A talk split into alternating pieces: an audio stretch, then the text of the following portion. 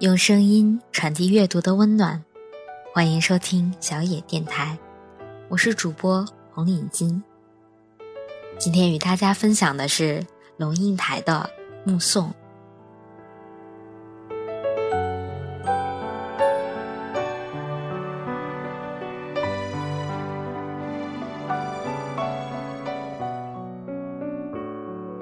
晚安，上小学第一天，我和他手牵着手。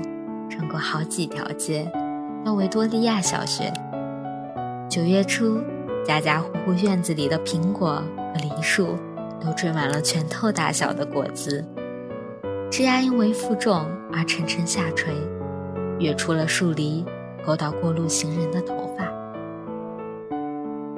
很多很多的孩子在操场上等候上课的第一声铃响，小小的手。蜷在爸爸的、妈妈的手心里，怯怯的眼神打量着周遭。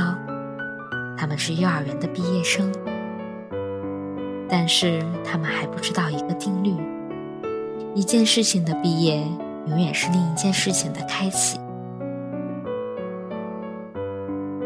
铃声一响，顿时人影错杂，奔往不同方向。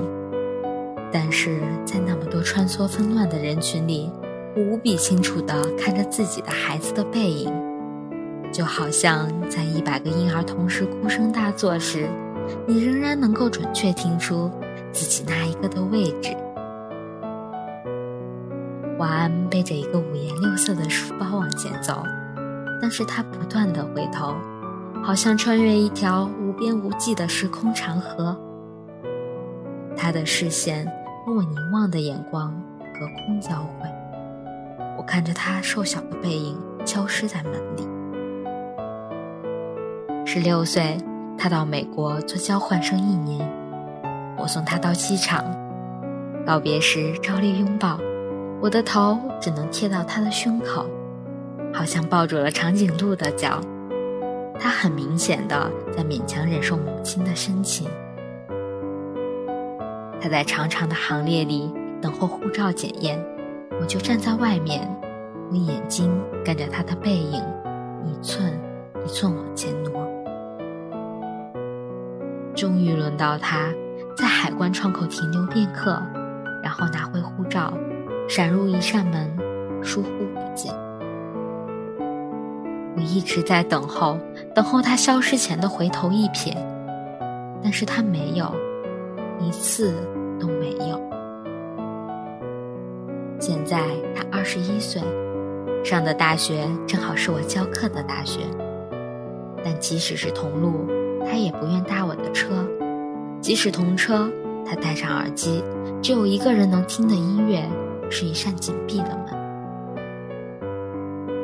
有时他在对街等候公交车，我从高楼的窗口往下看，一个高高瘦瘦的青年，眼睛望向灰色的海。只能想象，他的内在世界和我的一样波涛深邃，但是我进不去。一会儿公交车来了，挡住了他的身影，车子开走，一条空荡荡的街只立着一只邮筒。我慢慢的、慢慢的意识到，我的落寞，仿佛和另一个背影有关。博士学位读完以后，我回台湾教书。到大学报到第一天，父亲用他那辆运送饲料的廉价小货车长途送我。到了，我才发觉他没开到大学正门口，而是停在侧门的窄巷边。卸下行李之后，他爬回车内准备回去。明明启动了引擎，却又摇下车窗，头伸出来说。女儿，爸爸觉得很对不起你。这种车子实在不是送大学教授的车子。我看着他的小货车小心的倒车，然后噗噗驶出巷口，留下一团黑烟。直到车子转弯看不见了，我还站在那里，一口皮箱旁。每个礼拜到医院去看他。是十几年后的时光了。推着他的轮椅散步，他的头低垂到胸口。有一次，发现排泄物淋满了他的裤腿，我蹲下来用自己的手帕帮他擦拭，裙子也沾上了粪便。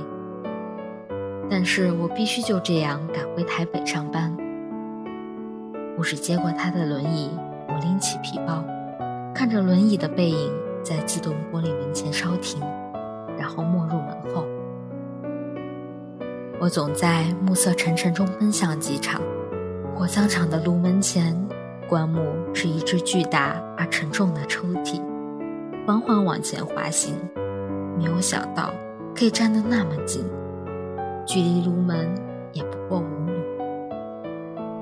雨丝被风吹斜，飘进长廊内。我撩开雨湿了前额的头发，深深深深的凝望。希望记得这最后一次的目送。我慢慢的、慢慢的了解到，作为父女母子一场，只不过意味着你和他的缘分，就是今生今世，不断的在目送他的背影渐行渐远。你站立在小路的这一端，看着他逐渐消失在小路转弯的地方，而且他用背影默默告诉你。不必追。